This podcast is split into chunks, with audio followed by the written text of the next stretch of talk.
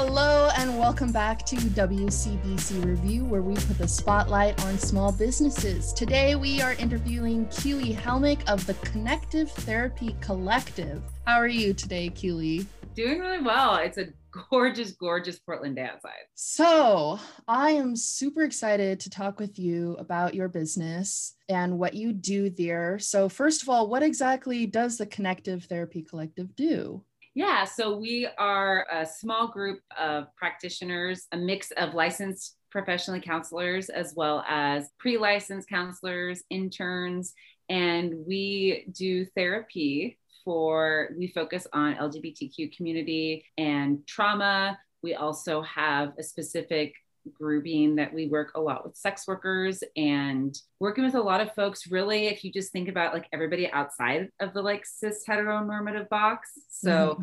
we work with all types of relationships and a lot of community members and just helping people out the best way we can from a therapeutic standpoint. I love it. And what's your role there? What do you do? Yeah, so I am co owner and I also supervise and I see clients and I lead workshops and I do probably way too much right now. As you know, like small business owners, we just are always hustling and doing as mm-hmm. much as we mm-hmm. can. You know, the thing is, I I'm a co-owner, and the other owner is Angie Gunn, and her and I got together. We thought it was a great idea. 2020 was going to just be this like rad, awesome year full of just like so much goodness. And so January of 2020, we combined our small private practices because we had a lot of the same values and and ideas, and we're like, yeah, let's work together and combine. And then COVID hit so we yeah so we started a business. It's just been about a year of doing this and it's been really really interesting. No kidding. You know, I've been really surprised talking to small business owners because I've talked to more than I expected that actually started a business right around when COVID hit or just before. Well, it was funny. You know, it's funny. And there's this really, really bad, cheesy song called F 2020. I don't know if you've heard it or not, but you'll have to listen to it now. It's really cheesy. It's total poppy, whatever. and it starts out saying, like, yeah, you know, New Year's Eve 2019, so excited. Like, I literally, that like script, people will be like, yeah, I was so excited for 2020. It was just going to be the year for us. And I think there's a lot of high hopes. I will say, the thing about my you know the business that i run is there more than ever there's such a high need mm. and so it's it's been really fascinating to both balance growth and really wanting to maintain the health of folks that i employ you know it's mm. a really mm. big balance like with with any kind of growth it's like okay this is like oh there's so much need so more people than ever are seeking out mental health services and yet I don't want to overload my clinicians. I I'm trying not to overload myself. And you know, we're all in this mix together. We're all doing this together, right? Some growing pains. That's a good problem to have. Yeah. you know, I always tell people it's like, you know, I I love this work. I've been in the mental health. I mean, technically postgraduate, I have a master's degree, a master's in counseling psychology from Lewis and Clark. Technically 15 years post grad However, I started doing running groups at a sexual assault support services in Eugene mm-hmm. and started when I was 19. So I've actually been in the field for like 21 years. And I always say, like, you know, I'm very grateful. And it's the one job where if for some reason we we ran out of work, it would actually be a positive thing so, but we also do like a lot of workshops and education and work with interns. So we are more than simply providing individual and relationship counseling. Wow. It sounds like you do a lot.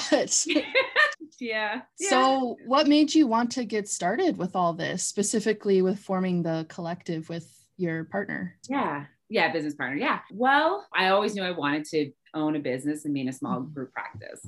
So I was very goal oriented. I'm a Virgo, very, very goal oriented. And the longer I've been in the field, when I was at agency work and working for an agency, I recognized how the systems within the dynamic of mental health is horrific at times, really mm-hmm. horrible. And I myself, I don't need to go into details, but I myself experienced a lot of things within the mental health system that was really horrible, like really not supportive of clinicians. And so you're like promoting mental health health and yet not providing services or helping clinicians. You're like draining them dry to help mm. all these other people. And so then when I began, when I got my training as a supervisor, I was like, whoa, there are like no queer supervisors. I was like, where, and like I was seeking additional supervision and I wanted someone who worked in the arena that I do, you know, doing sex therapy and LGBTQ, anyone and and it just wasn't there. It was a bunch of because it's Portland, Oregon, white, cis, hetero, even you know, male. The higher you get up, even mental health,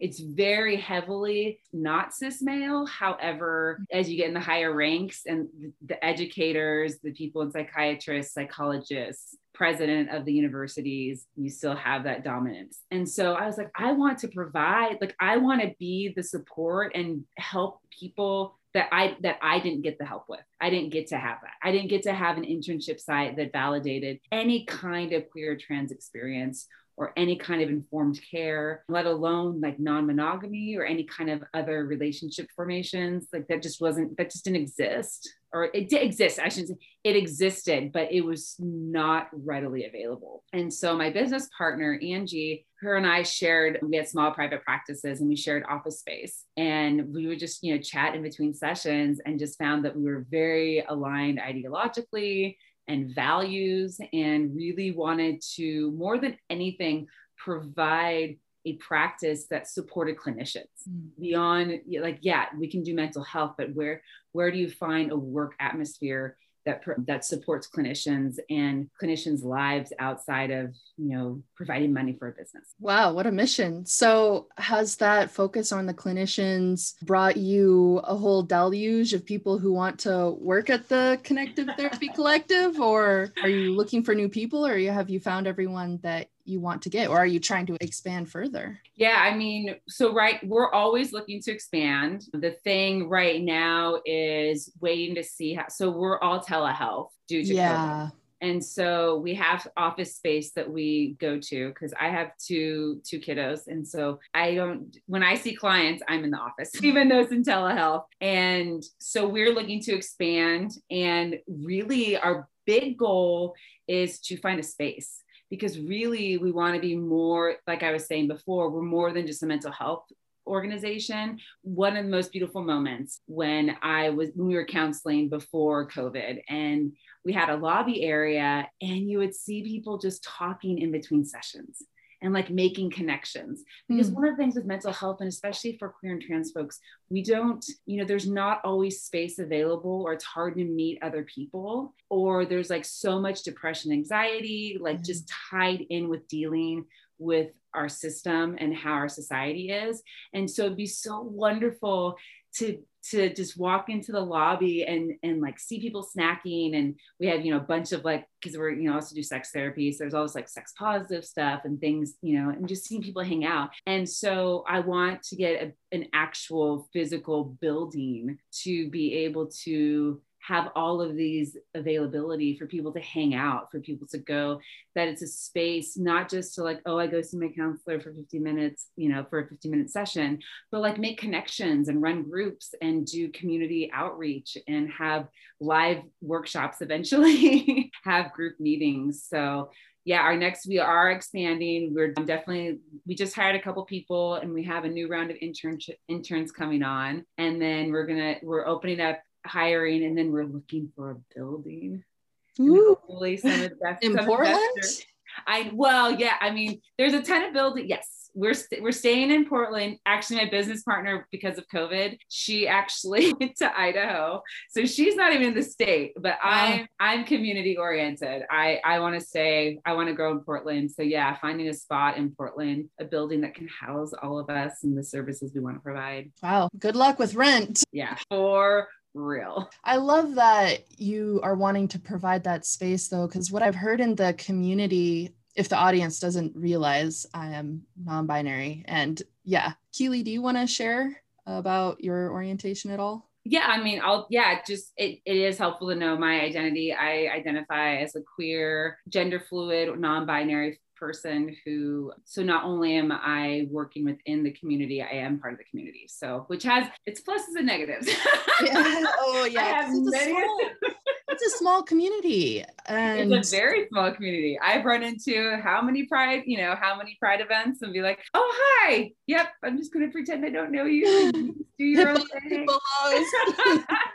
I do my own thing, you do your own thing, we're all good. What I was saying is that something I hear a lot is that there's not a whole lot of spaces for queer folks to meet that are alcohol free. Totally. Yep. And, you know, as you were saying, depression and anxiety are really prevalent for us. Oh, joy. And alcohol generally doesn't help that in the long run. Yeah. And we come from a framework of, you know, I won't go into too much terms, but I'll say a couple things so people want to look it up or are mm. interested to hear more about it, which is we come from a harm reduction model mm. and we support folks who are also in full recovery. And one of the things that is not nearly talked about enough when you talk about spaces is providing spaces for people to meet. The high correlation with our queer community and drug and alcohol abuse is again it's a systemic thing because we there's often this correlation called sex drug linked behavior and mm. so being able to express yourself in a way feeling like basically alcohol and drugs are a way to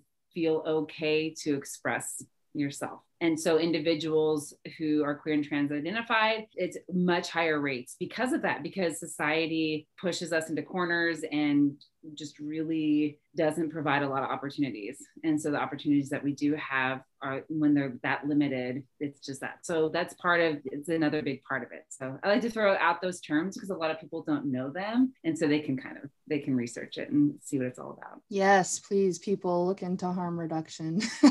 100%. So, speaking of hard things, I am curious about with you opening in January, right before the pandemic hit, what was the toughest part about opening up during that time? Wow. I think the thing was the hardest, but also provide proved or showed us our resiliency was the quick transition going from completely in person mm. to going completely online and having to manage so that was the number one like business piece you know just really being like okay how do we because as a as a new business as everyone knows it's like you're trying to just like keep you know meet meet ends. You know you want your payroll. You just make sure that you can pay payroll every you know pay period. And beyond that you're like okay it's our first year. If we get beyond that that's awesome. Mm-hmm. and so really making sure like quick change around you know getting all of that in place and keeping everyone safe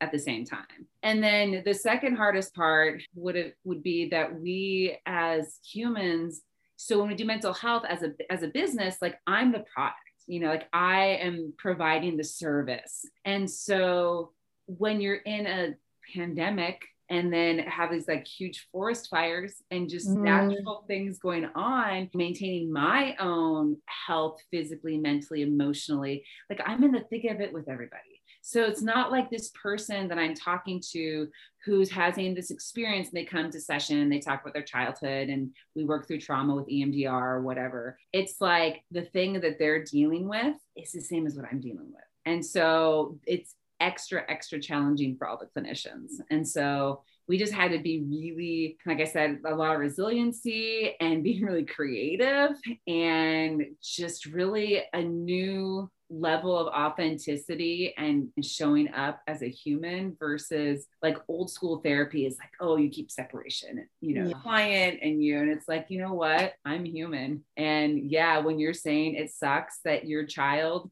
has to be next to you while you're working or you're trying to navigate all these things because of covid or you're scared about your parents or you know the mask sucks like I'm going through all of that and I I am part of that. And I think we got, you know, I got some practice of that, you know, like I said, because I'm part of the community that I that I serve and there's so much inner inner goings about but it was really extra it, and it's still i mean like covid's still here. We're still in the thick of it. It's just starting to get a little easier. We're just getting numb to it at this point i feel like. Yeah. Yep the old question of who cares for the caregivers So, if you had to start over from day one, would you have done anything differently? Would I have done anything differently? Well, I'd say the one thing I'm kind of a scrappy type person and I just like figure things out. And looking back, I would have hired some kind of business consultant or like mm. figured out a way to maybe take a couple classes because I'm like a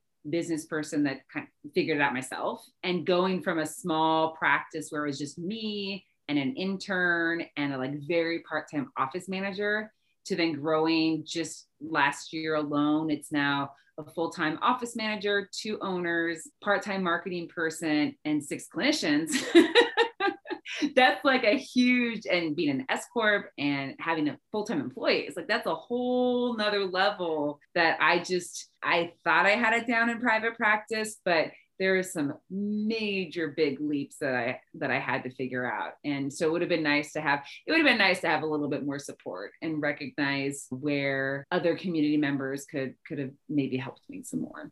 Mm, yep. You don't got to do it alone.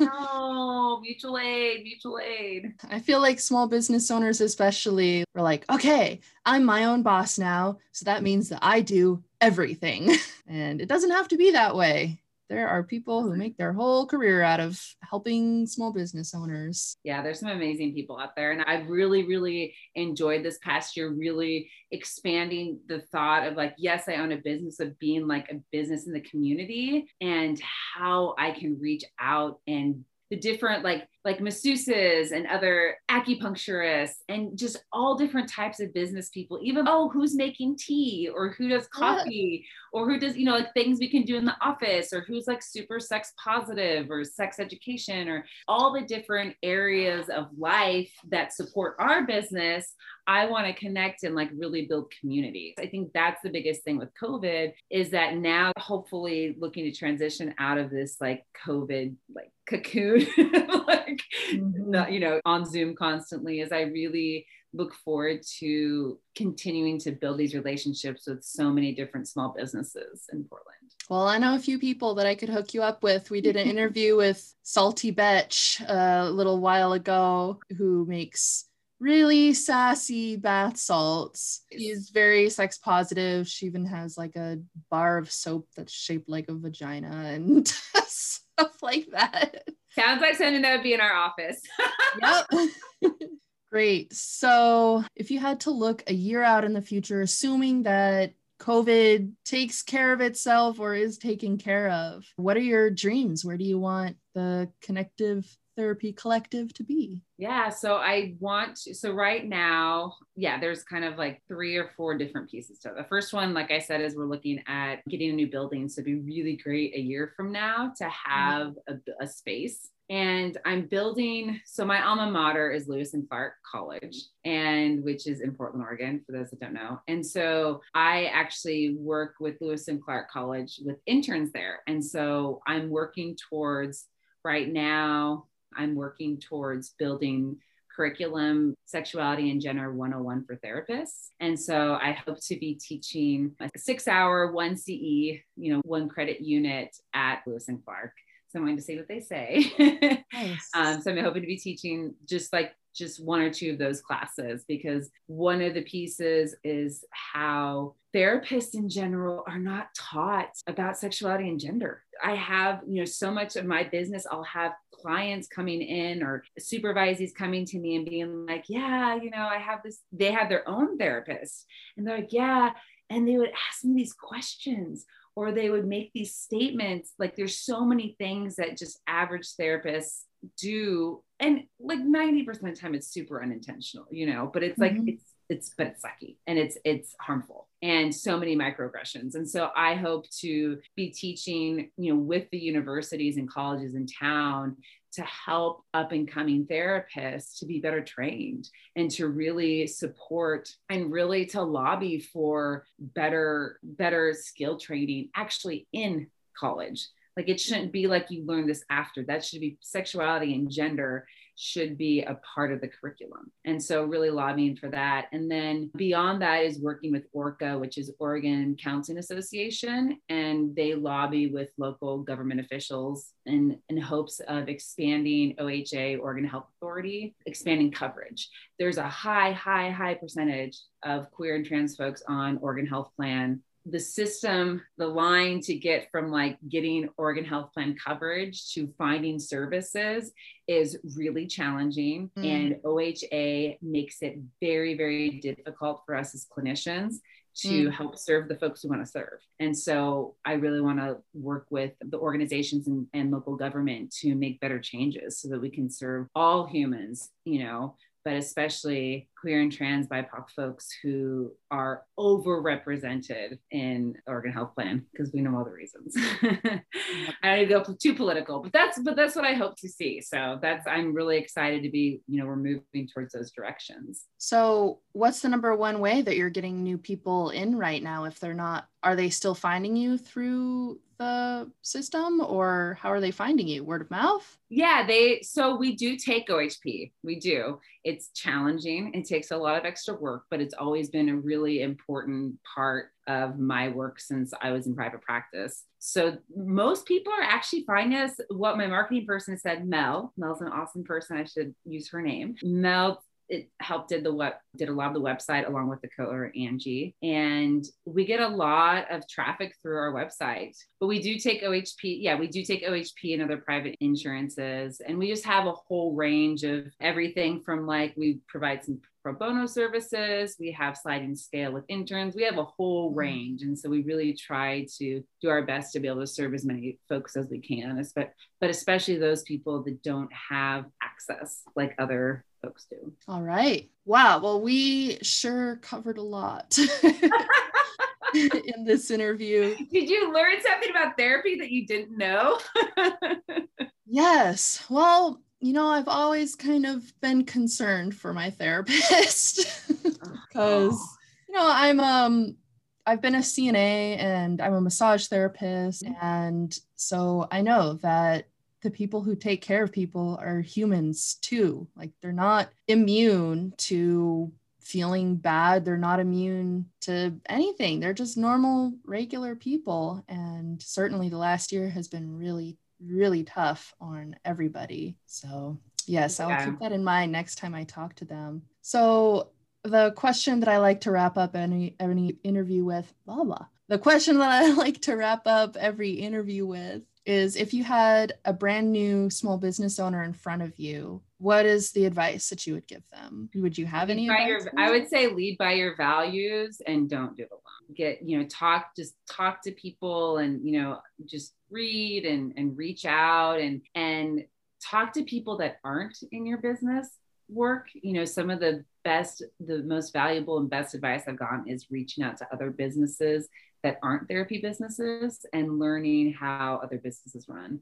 So definitely, yeah, lead, lead by your values because that's what's at the end of the day, that's what's going to keep you going mm-hmm. is, you know, aligning with your values and yeah, reaching out, working with others. I hear that a lot, reaching out, getting a mentor, stuff yeah. like that. Yeah. And just, yeah. And being in community like you're not alone when i get to talk to other business owners and I, there's other small groups that are forming therapy businesses and you're like oh my gosh you're dealing with that too like i'm not the only one dealing with this crap this so good so much validation so much validation nice all right, Keely, it's been so great talking to you. Where where can people look you up and find the collective? Yeah, so you can find us. We have a website and it's connectivetherapycollective.com. We are on Instagram, Twitter, Facebook. You can find some really great things. We talk about therapy, we talk about sex therapy, we talk about all kinds of relationship things. You can also find on the website different video broadcasts of workshops that Angie Gunn have done, that I've done. So lots of places to find us. Awesome. And I will link to all those places for anybody listening. Just check the show notes It'll be down there. And I just want to thank you again. This has been such a great conversation. And maybe one day we can have you back on in a year and see where you're at. Yeah, I would love that. Thank you so much for the opportunity. Yep. Have a great day, Keely. Bye. Bye.